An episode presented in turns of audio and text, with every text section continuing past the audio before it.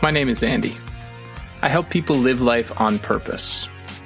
This podcast explores the mystery, beauty, and complexity of life through conversations with an array of incredible practitioners, all of them working at the edge of what's possible for humanity. This is a place for big dreams, bold creativity, and fierce hope. Welcome to the Wonder Dome. If you're inspired by this conversation and you'd like to see it reach more people, you can help the Wonder Dome take flight by sharing it with friends and colleagues, subscribing, giving us a high star rating, and best of all, leaving a glowing review. If you'd like to go even further, consider becoming a monthly supporter. You'll help me keep the lights on and support a wide range of charitable causes. You can learn more at mindfulcreative.coach. Thanks in advance for helping us inspire the world. My guest today is the seemingly unstoppable Dorie Clark. If you, if I were to introduce you to Dory's Dorie's work in this moment, you'd likely be a bit overwhelmed by the amount that she's accomplished. She's been named one of the top 50 business thinkers in the world. Um, she's been recognized as the number one communication coach in the world. Um, She's a consultant, a keynote speaker. She teaches exec ed at Duke University and Columbia Business School. She's authored multiple books, including Entrepreneurial You, which uh, there are a number of people I can credit to the creation of this show, The Wonder Dome. Dorie is one of them. In her book, Entrepreneurial You, she uh, speaks to the power of building a consistent podcast of producing something you love and sharing it with others. And this podcast, my commitment to this podcast was in part born because of her wisdom and insight about the power of making a commitment over time. So anyway, she's got all these books and, you know, her book Stand Out was named the number one leadership book of the year. And she uh, has been a presidential campaign spokesperson and has been uh, described in the New York Times and the Harvard Business Review and on and on and on. And it's so all really, really cool. And if, uh, you're a mere mortal, you might go, dang, like, what can I learn from Dorie? How could I ever accomplish all that? And what I love about our conversation today is her latest book, The Long Game, which is likely out or will be out any day uh, when you hear this. It's being published on September 21st, 2021, is all about the invisible, often invisible work that happens that produces the the really wonderful cliche, but an important cliche that every overnight success is 10 years in the making. Every overnight success is 10 years in the making. Or a, another mantra that I personally love, and I'm not sure who, who it comes from, but I say it often. And it's the mantra that people always overestimate what they can do in a year but they underestimate what they can do in 10. Dorie's book, The Long Game, is all about that phenomenon. And she explores in depth the many years of struggle and heartbreak and loss that put her on the path that she's on now.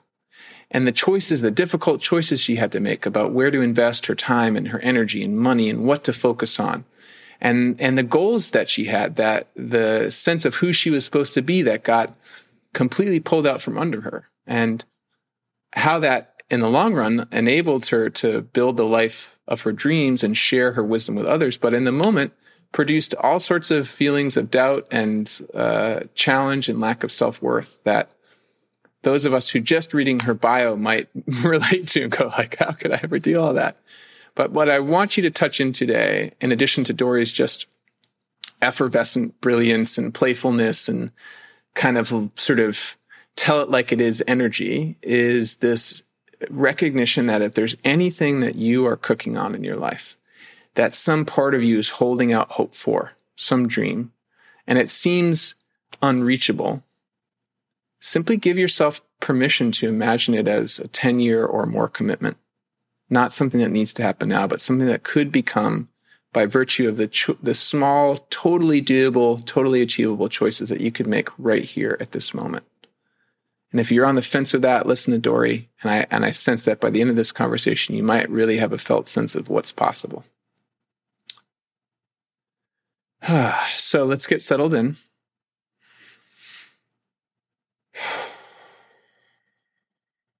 And hear what Dorie has for us. Dorie, welcome to the Wonder Dome. Hey, Andy, good to be here. Uh, it's so cool to have you here. I need to take a moment. I need to take just one fanboy moment to say, and I've already told you this offline, but I want people to hear it that part of the reason that this podcast exists is because your book, Entrepreneurial You, exists. In particular, there's a chapter in that book about podcasting and I read that chapter and and for a variety of reasons I was already thinking about podcasting and that was the kind of thing that was like, oh, if I'm going to do it, this is how I got to do it. And and it was just like off to the races from there. So thank you for helping make this space a life and now like here you are in it. How cool is that? That's amazing. Thank you so much and props to you for for doing it, for making it happen. Yeah, thank you. Thank you. So, as you know, this is uh, a place for exploration and, and, conversation. I know you have a new book coming out soon, and I can't wait to talk about it. Um, but before we get there, I want to maybe walk backwards in time a little bit because one connection we discovered is that we both went to uh, to adjacent graduate schools, not at the same time, but in the same location. And uh, and I've always been really curious about the fact that uh, you have a, studied theology at the Divinity School at Harvard. And uh, and you also have this really robust kind of practice helping people rethink who they are and how they show up in the world. And i wonder to what extent did that does that kind of past inform your present and and you know how those two how you tie those threads together for yourself today? Yeah thank you andy so for a long time people would ask I think sometimes in aggressive ways. like, how, how, does your div school tie oh, into what you're doing now? And like the only appropriate answer was like, it doesn't. but uh, this is know, definitely not an aggressive inquiry. I'm quite excited to see, uh, and I, I sense that you have so many wonderful different experiences along the way. So I welcome them all. Thank you. I appreciate that. And I was not calling you out, my man. no, but I, I think a, a, lot of a lot of people are very invested in having uh, a, a, linear structure or a mm. linear view mm. of the world, and it's like upsetting to them sometimes when you don't. Um, but f- the truth was, for a long time, I didn't necessarily see the connection. I went to divinity school because I thought it would be interesting and I wanted to I wanted to learn about it. I thought I wanted to have a career as an academic and I guess I sort of do now. I teach business school, but what I really wanted to do was be a literature professor and perhaps sort of work at the intersection of religion and literature, mm. but uh, that did not work. I got turned down by all of the doctoral programs that I applied to after I finished uh. my master's degree. Um, so for a long time, I was like, well, I guess it doesn't really connect, but I was still glad that I did it. I thought it made me a better rounded person. I thought it was uh, just a, a valuable lens on the world. But what I have come to understand retrospectively is that I think there actually is a connection mm. in that essentially the study of religion is the study of um, meaning making it's about you know how people um, who are believers structure their understanding of the world mm. and i and i've always found that very fascinating you know what what is the way in which people understand their lives or how their lives fit into the world around them and i think ultimately you know, for, for better or for worse, in modern American, largely secular society, work is the way we do that. You know, mm. that is mm. that is the standard mm. question in, in America. It's not the standard question everywhere. It's like, well, what do you do, Andy? and ultimately, I mean, that's a tell that work kind of is the central organizing principle about how we understand ourselves. And so helping uh, in a small way uh, through my work through through my work uh, to help uh, people figure out their own work, to figure mm. out what that mm-hmm. looks like and how it can hopefully be a little bit more meaningful or a little bit more satisfying to them. I feel like actually is in some ways um, kind of a continuation of my work in Div School because it, it really it really is about uh, helping people self actual self actualize around you know where they find their locus of meaning. Yeah, Oh, I love that. I love that from the vantage of this present moment, you can see that connection. And that really resonates with me. This, this power, the, the importance of meaning making and, and the structures we live in that help us do that. I want to, and I just want to name like for folks who don't know your work, and I suspect a lot will who are hearing this, but you know the the sort of way I experience you showing up now is really around this these themes of of reinvention and entrepreneurship and and sort of skillful communication and presence. And like you're doing all this really cool work to help people show up inside of a, a conventional work you know system like work. What do you do in a way that to me it sounds like is more authentic and aligned? Is that is that is that a fair is that true? Like that that you're helping people tap into something that's more true for them inside of their work? Yeah i i, I definitely hope to do that i definitely aim to do that i mean ultimately it just it seems like such a incredibly depressing prospect for people to have to think about their work as something outside of themselves. I mean, you know, I understand obviously people are entitled to think the way they want to think and different cultures are entitled to think about things, but you know, I remember I remember dating someone when I was uh, in college who was you know a, a, few years older and she already had a, a job like a real job and it was she was like an administrative assistant at this nonprofit and even though the nonprofit was something that she cared about and was very aligned about. The actual work was kind of boring and terrible. And I remember, you know, she, I would ask her about her job and she just she wouldn't want to talk about it. She was mm-hmm. like, "Oh, mm-hmm. you know, like I'm, I'm don't even ask me. Like I'm done. It's the end of the day. I don't want to mm-hmm. go there. I don't want to think about it." And I just thought, you know, how horrible. Like that's eh, that's not that's not how I want it to be for anybody. I mm. would like to help, you know, I mean, understanding, of course, that, you know, this is not a perfect world. Not everybody can self actualize through their work, but I think a lot more of us can. Mm. And mm. Um, I would like people to be able to at least, you know, I mean, we all have sucky, boring things. I did my you know, it was Fourth of July weekend and I was like sending invoices to clients. You know, I mean, it's not exciting, but Eh, you know, I would like for all of us to be, for there to be at least some elements or some aspects of what we do that we actually really are excited to talk about, that we yeah. actually do find uh, pretty compelling. That to me, for what it's worth, as one sort of data point comes through super clearly in in your work. So so feeling that, I want to I want to sort of come back to the present, but I'm feeling drawn back to the past. You talked about this moment where you got rejected from every doctoral program you applied to. And you know you're smiling and laughing now but I, I, imagine that at the time that was a really confounding and challenging space to be in where the journey you thought you were on suddenly was saying nope not this way. Is that what would would you be willing to, to unpack that a little bit more for folks listening in? Yeah sure of course yeah i applied to I, I think in retrospect, I mean, the, the problem, I guess you could say, was I did not, and this is this is often the problem for for people where things don't work out. Um, you don't know what you don't know. And mm. I did not properly understand that the process of getting accepted for for doctoral programs was fundamentally dissimilar than the the way that you got accepted for colleges or even for my master's degree. Mm. Those I had aced. It was fine. I got into every college I applied to. I got into, yeah, I mean, I only applied to one graduate school, you know, for my master's degree. I got in. Like it was, it was fine, you know? And I knew how to do that.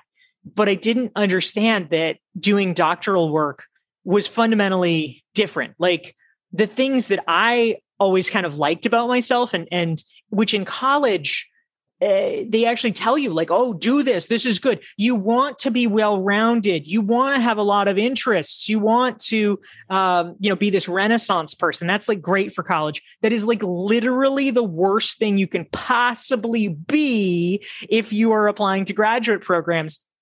And i just didn't know enough to know that and I, yeah, I got my ass handed to me. I applied to three programs, which I guess was probably not enough. And I mean, I I had no illusions I would get into all of them, but mm. it had literally never occurred to me that I wouldn't get into any of them. And so I had zero plan B. Literally it had wow. not even ever crossed my mind that I would need to do something radically different. So I was very alarmed uh, that summer that I was getting these notices. And um, I had to think fast. I really had to think fast. And so that was actually what got me into journalism as my kind of second choice was, you know, it was actually not a bad uh, thought process, but I was like, okay, what else is out there that's also about reading and talking to people and writing. Ah, okay. And so I, I, landed on journalism, which which I think was a good guess. But then uh, within I and I managed to get an internship and I managed to get a job. Uh, but then within a year, I lost my job because the industry was collapsing. So there were some tough breaks in my twenties. Jeez, yeah. You know, I, I'm I'm projecting myself into that experience. So please, like, please correct me if any of this doesn't ring true, but I, I can I can imagine that a part of me would have just said it's kind of given up, would have kind of been like, God, like the odds are stacked against me. What this something's not working here. And at that point, just kind of take whatever, like I'll just just whatever, just do whatever um, because I need, I know I need to do something, but uh, maybe I'll just get that administrative assistant job, or you know, like your that, like, that your your girlfriend had, had when she was out of college. Like, how did you how did you sit with that? Like, no doctoral, the industry's collapsing in journalism. WTF? like, how did you hold steady with that, or maybe maybe you didn't hold steady, maybe that that knocked you off balance. But how did you navigate that? Well, it, it was it was certainly demoralizing that was for sure but i think a fundamental advantage that i had sort of instinctively but i've now i've now codified it so i recommend it to other people um, this is like sort of my anti my anti zen philosophy is i like to encapsulate it andy as blame out not in mm. and so mm. i mm. just mm. i was just like those stupid fucking fucks like I hate them and they do not see my potential. They do not see, they do not properly appreciate what is inside me. And so I am just going to have to, it is annoying. I'm just going to have to move on uh, from it. And I'm going to be so successful that every day of the rest of their waking lives, they will regret having turned me down. oh, wow. That's potent. So there's this like this real sense of like, I'm not going to let these idiots over here tell me that I don't have something to offer the world. Yeah. Yeah, absolutely. I mean, I I don't know for a fact that they regret every day turning me down, but I hope they do. I still remember who they are. but let me ask you an honest question. Like, um, if you could go back and get into any of those doctoral programs, would you? I mean, it, I it is it is possible, it is conceivable to me that this is sort of a, a, a retrospective reimagining to make myself feel better. But I actually do think that it was better that I did not um, for a couple of reasons. So, I mean, I, I I'm glad I actually did not end up in that career. Number one, I think in some ways they, you know, even though I could have done a good job. I mean, you know, I was a good student, I was a good yeah. writer. I could have done a good job, but I think they probably did honestly pick up on um, a fundamental misalignment, which is that, uh, you know, the level of hyperspecificity that's necessary to be successful as a tenure track academic mm-hmm. really would have been stultifying to me. Mm-hmm. I mm. mean, I I had a crush on someone once who had abandoned this doctoral program, and so uh, and anyway, I was I was asking her all these questions about it. You know, you know, I was like captivated. I'm tell me more, tell me more, and she was telling me more, and I was like, I was super interested in this girl. And so I wanted to be like paying attention and like, oh, that's fascinating. but as she's telling me, I'm like, oh, Jesus, that's not fascinating at all. like she had spent like five years in this program studying. I kid you not. It was the shift from paper money to, to like, or no, it's like for the shift from metals and gold to paper money in 17th century England.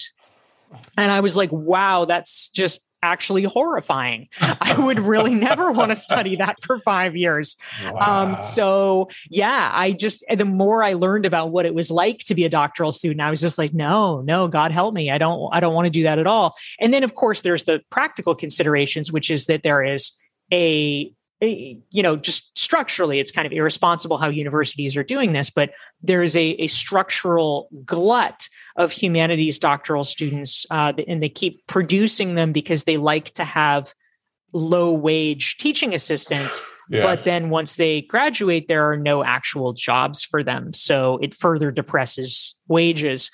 Um, so, I mean, it's just this really terrible cycle. And I probably would have had to do something else you know otherwise like it's just very very hard um, to actually land a tenure track position.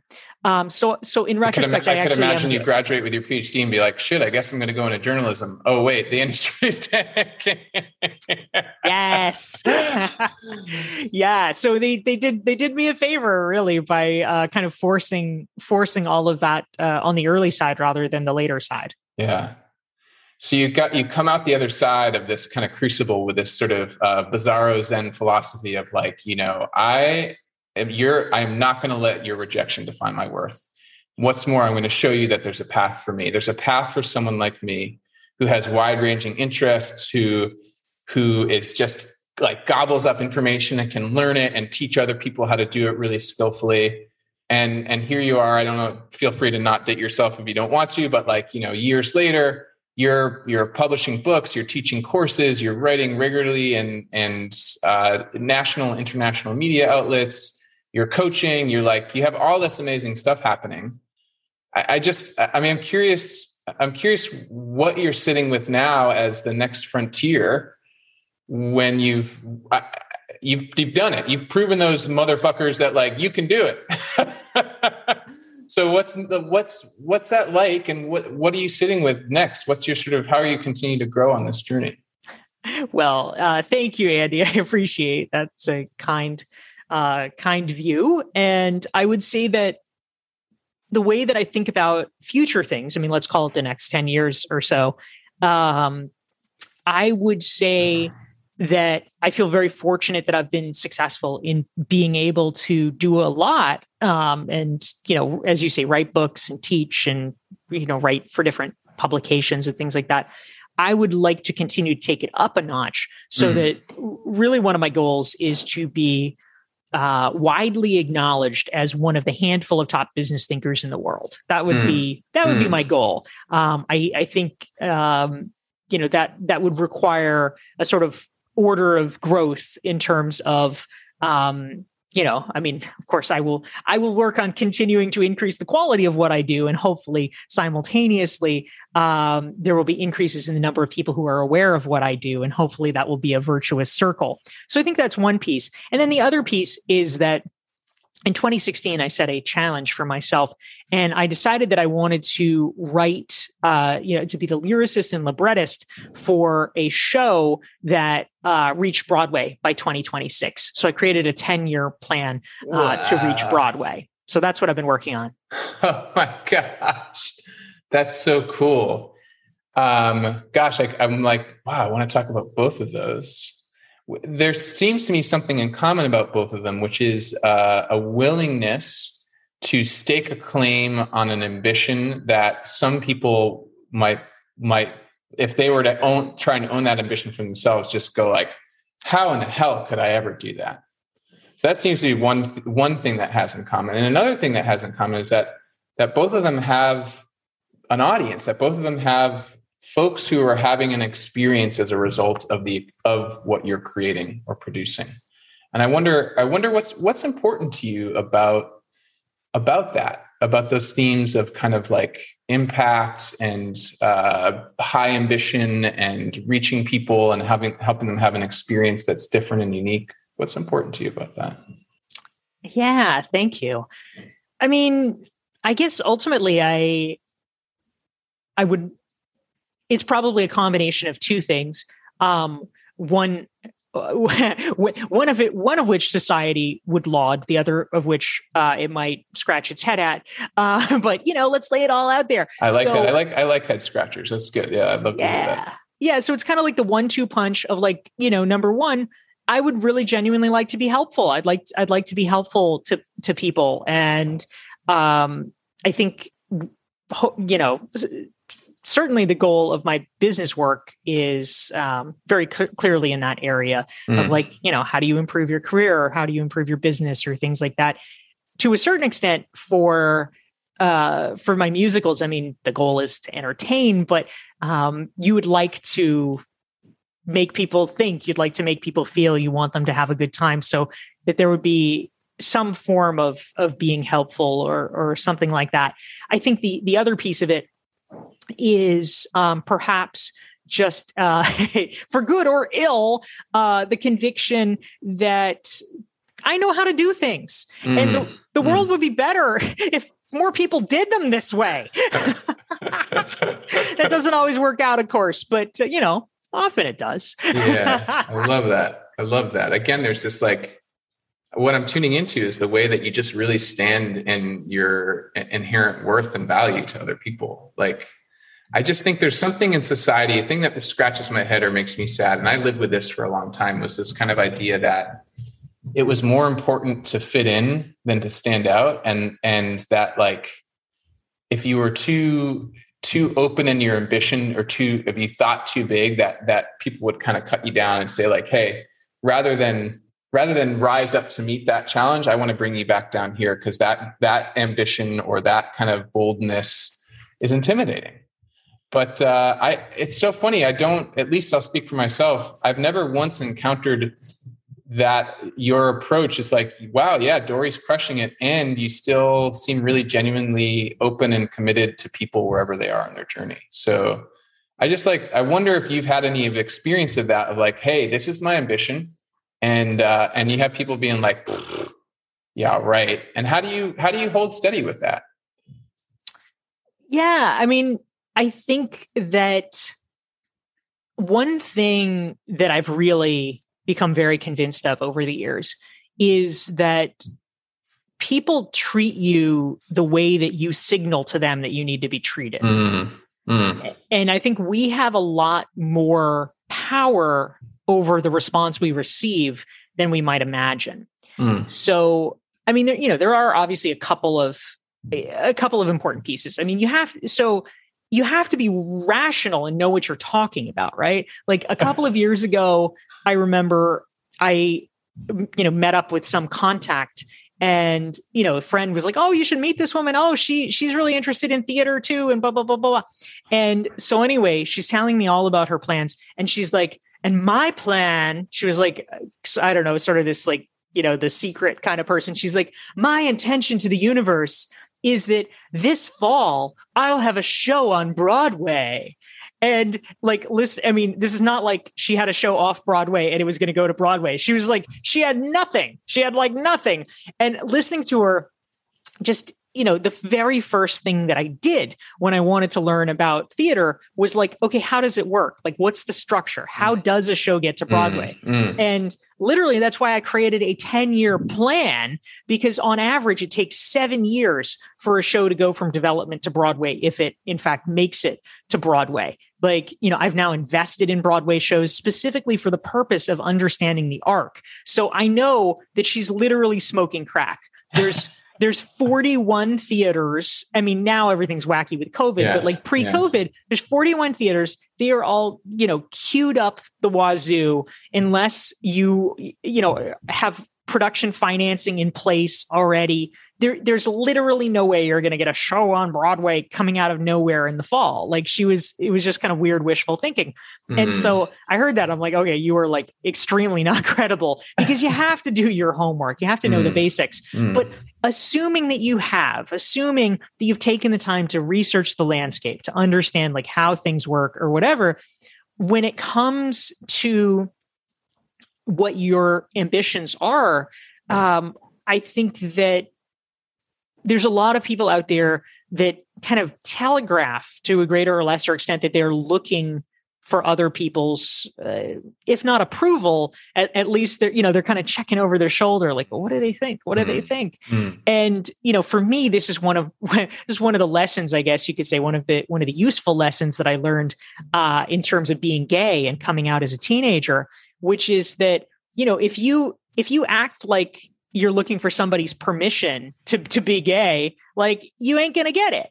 Mm. it's you know mm. like you don't mm. you don't ask for permission. You you you tell people and then that's it. And you brook no dissent. And if you do that then almost always people are gonna be like oh okay cool. And then that's the end of it. Yeah i'm really impacted by that. I'm sensing this is another aspect of your like anti-zen philosophy. This is like the Dorie Clark zen um I was I had another guest on the show who shared with me, and this really resonated uh, that that in contexts that are not welcome to to people who are gay, uh, people who are out actually thrive and like in organizational contexts that culturally are not welcome people are gay people who are out thrive more than people who are trying to keep it a secret or who are trying to repress it. And that all and what i'm hearing what you describe is a version of that like all the energy we're using to try and not upset anyone or try and get people to love us or try and get people to like approve us or give us permission is actually energy that could just go into being who you are. And then as a result like you suddenly have a much bigger landscape uh, of possibility to play with because you're kind of like look you know as long as you're not literally attacking me like i don't really care what you have to say or think because i've i've got I, this is who i am and what i believe so really I'm really touched by you sharing that story. And I think it's really exciting to realize that a lot of energy gets wasted on stuff that frankly doesn't really make a huge difference.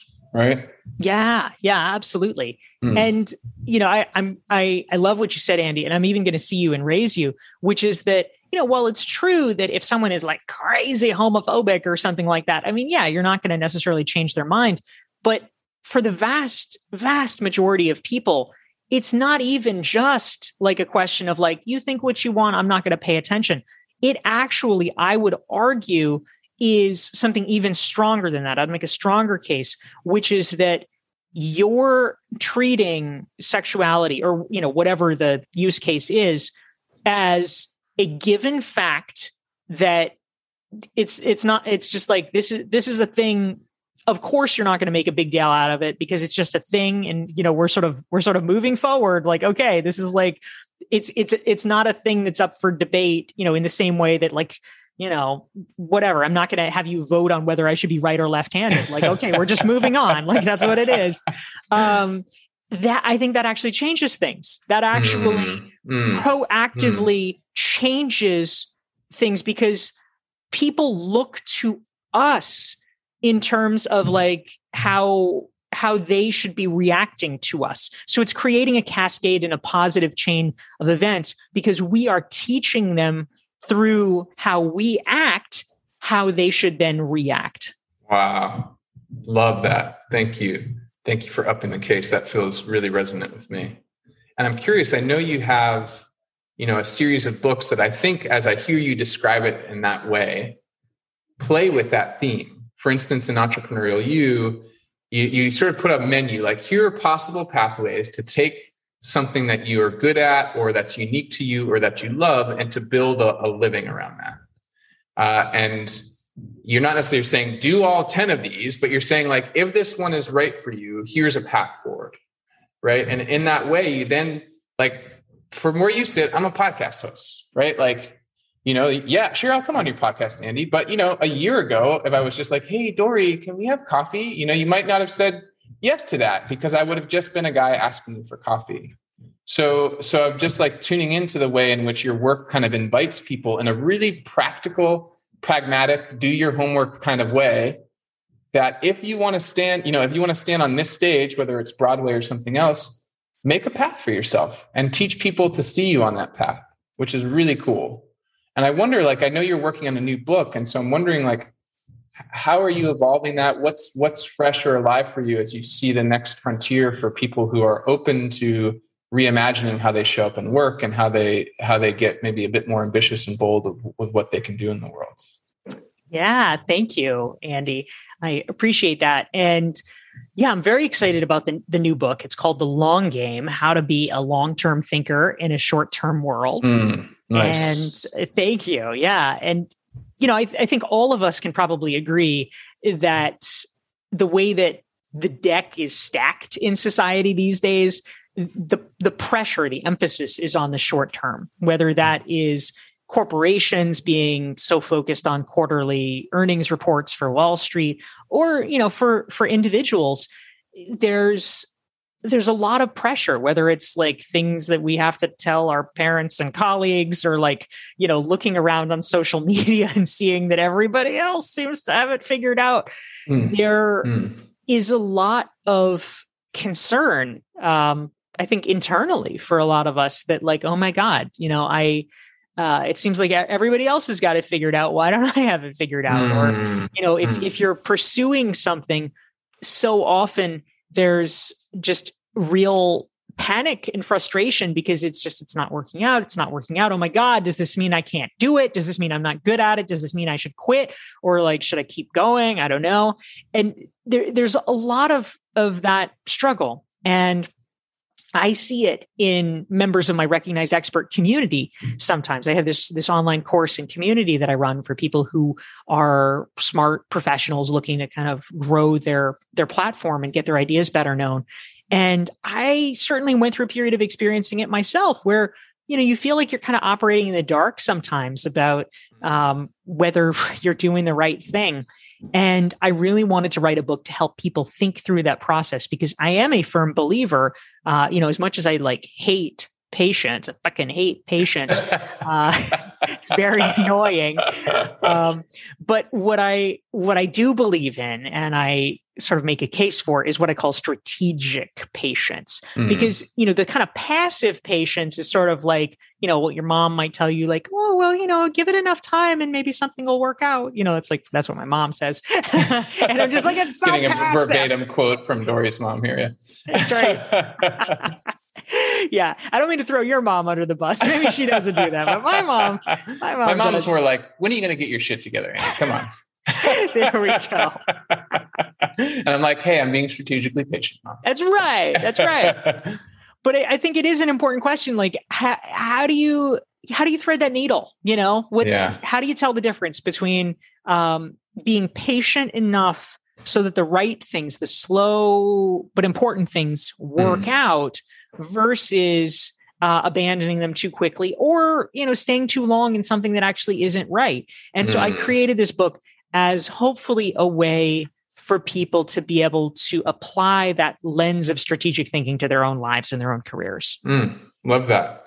Where or how are you applying it uh, or helping like helping others apply that? That's distinction of when should I step back? When should I lean in more? When is too much? How is that? How is that actually showing up for you in practice? Yeah. Well, I mean, you know, one one area for sure is uh, which I actually have a whole a whole section in the book talking about is the the whole Broadway thing because mm, mm-hmm. it is actually very rare, very surprisingly rare once we reach adulthood for us to literally start something completely new that we're terrible at. like that's very rare. I mean, you know, like a lot of us, like, okay, I mean, maybe the, the nearest example is like, oh, I wanted to pick up Spanish and I tried some Duolingo or whatever but I mean, it's relatively low stakes, right? It's like, yeah. okay, if the machine beeps at you, it's like kind of who cares? Nobody knows. Um, and when I think about my early days writing musical theater, I mean, it was just it was really like having to lean into abject humiliation. Mm. Like I just I did not know how to do it. And you know, I mm. mean, it's not it's not like it was my fault. You know, like I grew up in this little town and we didn't have a theater program. We certainly didn't have a musical theater program. Like I had never done it. Like when I was a kid, you know, I mean, my parents tried to quote unquote expose me to culture uh, as much as as one could in that capacity, but that meant seeing cats in Raleigh. Like that was it, you know. so I just, um, yeah, I I really had no idea. It's like a lot of things. It's a very particular art form, and you know, I see in my students that I work with, like in my recognized expert community, literally this morning, I got an email from somebody who was so discouraged because she had this piece, she had submitted at the Harvard Business Review. She'd had some back and forth with them, even. So she got some encouragement. And then in the end, they turned it down. Mm. And I mm. happen to know, you know, because I have spent like a decade studying this, you know, I've done courses about it, all these things. Like I, I think I understand what happened. And, you know, there's there's just very particular nuances that HBR is looking for, and this is true for any publication. But you know, they're looking for very very particular elements that are not intuitive. This is not a question of like, are you a good writer? Oh, mm-hmm, therefore you can mm-hmm, write for HBR. Mm-hmm untrue. You can be a great writer. You can you know you can be whatever you know like maya angelou or something. She's not going to get in hbr i mean also i think she's not alive. But if you know if she were she would not mm-hmm. get in hbr just because she's a good writer. You have to know the house style and similar and study it be, you know, because it's a very particular thing. And similarly for musical theater, I mean, for instance, who knew? Apparently in classical music, you know, and this is not true. Like people break the rules all the time. Hamilton breaks it, but in classical musical theater, um, you have to have uh, a true rhyme. Like if if I was mm. going to rhyme like home with alone, that would be like terrible. Like you would be shamed for doing that. I'm like, fuck, I didn't know. Like, like in pop songs, they do it, but this is not a pop song. Mm, and so you just mm. have to make every humiliating mistake and be just like, okay, and you know, get your self-worth in other ways. And you do that for a while until you learn and until you get good. And it, it is not easy. It is not easy, this process of mm. eating crow. But um, anyway, all that is to say, uh, I think that you have to one of the most important things that i'll say andy is uh, we kind of started the conversation in in this way uh, in many ways about me not understanding what it took to get into a doctoral program mm. there is this, a story that i tell in the long game which is in many ways one of my favorite anecdotes it comes from jeff bezos's 2018 shareholder letter for mm. amazon and he tells the story. He says he has this friend, uh, unnamed friend, is probably Lauren Sanchez, and there's this friend who decided to hire a handstand coach, and so she wanted handstand, to be like oh to be able to stand on your like, hands yeah. yeah like in yeah. yoga got and it, so she wanted to she wanted to be this like great yogini and so she hires the handstand coach and what the handstand coach tells her and she then repeats to jeff bezos is that the average person thinks typically, um, you know, prior to becoming educated about this, that if you spend about two weeks practicing reasonably assiduously, that within two weeks you should be able to do a yoga handstand. It turns out that is not true. It turns out that if you practice every day, it takes about six months of practice wow. to be able to do a yoga handstand. And I, I saw that. I'm like, my God, you know, that is sort of the perfect example because the truth is you know if if you think oh it should be a couple of weeks like you never interrogate that you never investigate that but then you do it for a month you do it for six weeks and you're like this isn't working no mm-hmm. this i guess i'm not mm-hmm. meant for handstands and mm-hmm. it's like mm-hmm. okay guess what you you underestimated by a factor of 12 mm. what was necessary to mm. succeed at this. Like you can succeed just as well as anyone else. You know, I mean, barring some terrible physical, you know, ailment, you should be able to do this. But the problem is that you need you just need to put in the work that's necessary. And for so many of us, we don't take the time to do the research up front to really understand what's necessary. We therefore have unrealistic expectations and it causes a cascade of problems that leads that leads in the end to us not really fulfilling the dreams we want. And I want to overturn that. And with the long game, I want to help correct that. Mm, mm. Amen. Love it. That's awesome. I'm really struck with, uh, I don't know, have you heard of, I'm sure you've heard of Ira Glass's sort of famous quote about like our tastes outpacing our ability. Yes, yes. And I hear you speaking in a really strategic and deep way to to people who give up on themselves too soon. So thank you for doing that. Yeah, absolutely. Thank you. Mm. I'm conscious of time. I know you have to jump to your next thing in just a minute. I wonder, uh, that feels like a really strong place to land. uh, I wonder if there's any other parting words you want to share with my audience, and then also want to invite you to share where folks can learn more about the book, uh, the long game in particular, and your other work and all the cool stuff that you're doing in the world. I appreciate it, Andy. Thank you so much. I will also just mention for folks that are interested in these questions and, and thinking more about strategic thinking and how to apply it to our lives and our careers, uh, that I do have a free resource, um, which is the Long Game Strategic Thinking Self Assessment. And anyone who's interested can get it for free at dorieclark.com slash the long game. Nice. That's awesome. Well, here's to more of us playing the long game. I sense that the world would benefit if we had more people who believed at age whatever, that 10 years from now, they could perhaps uh, make one of their wildest dreams come true. And I sense that whether or not, I don't know how far you are, maybe how far are you into your 10 year plan for Broadway?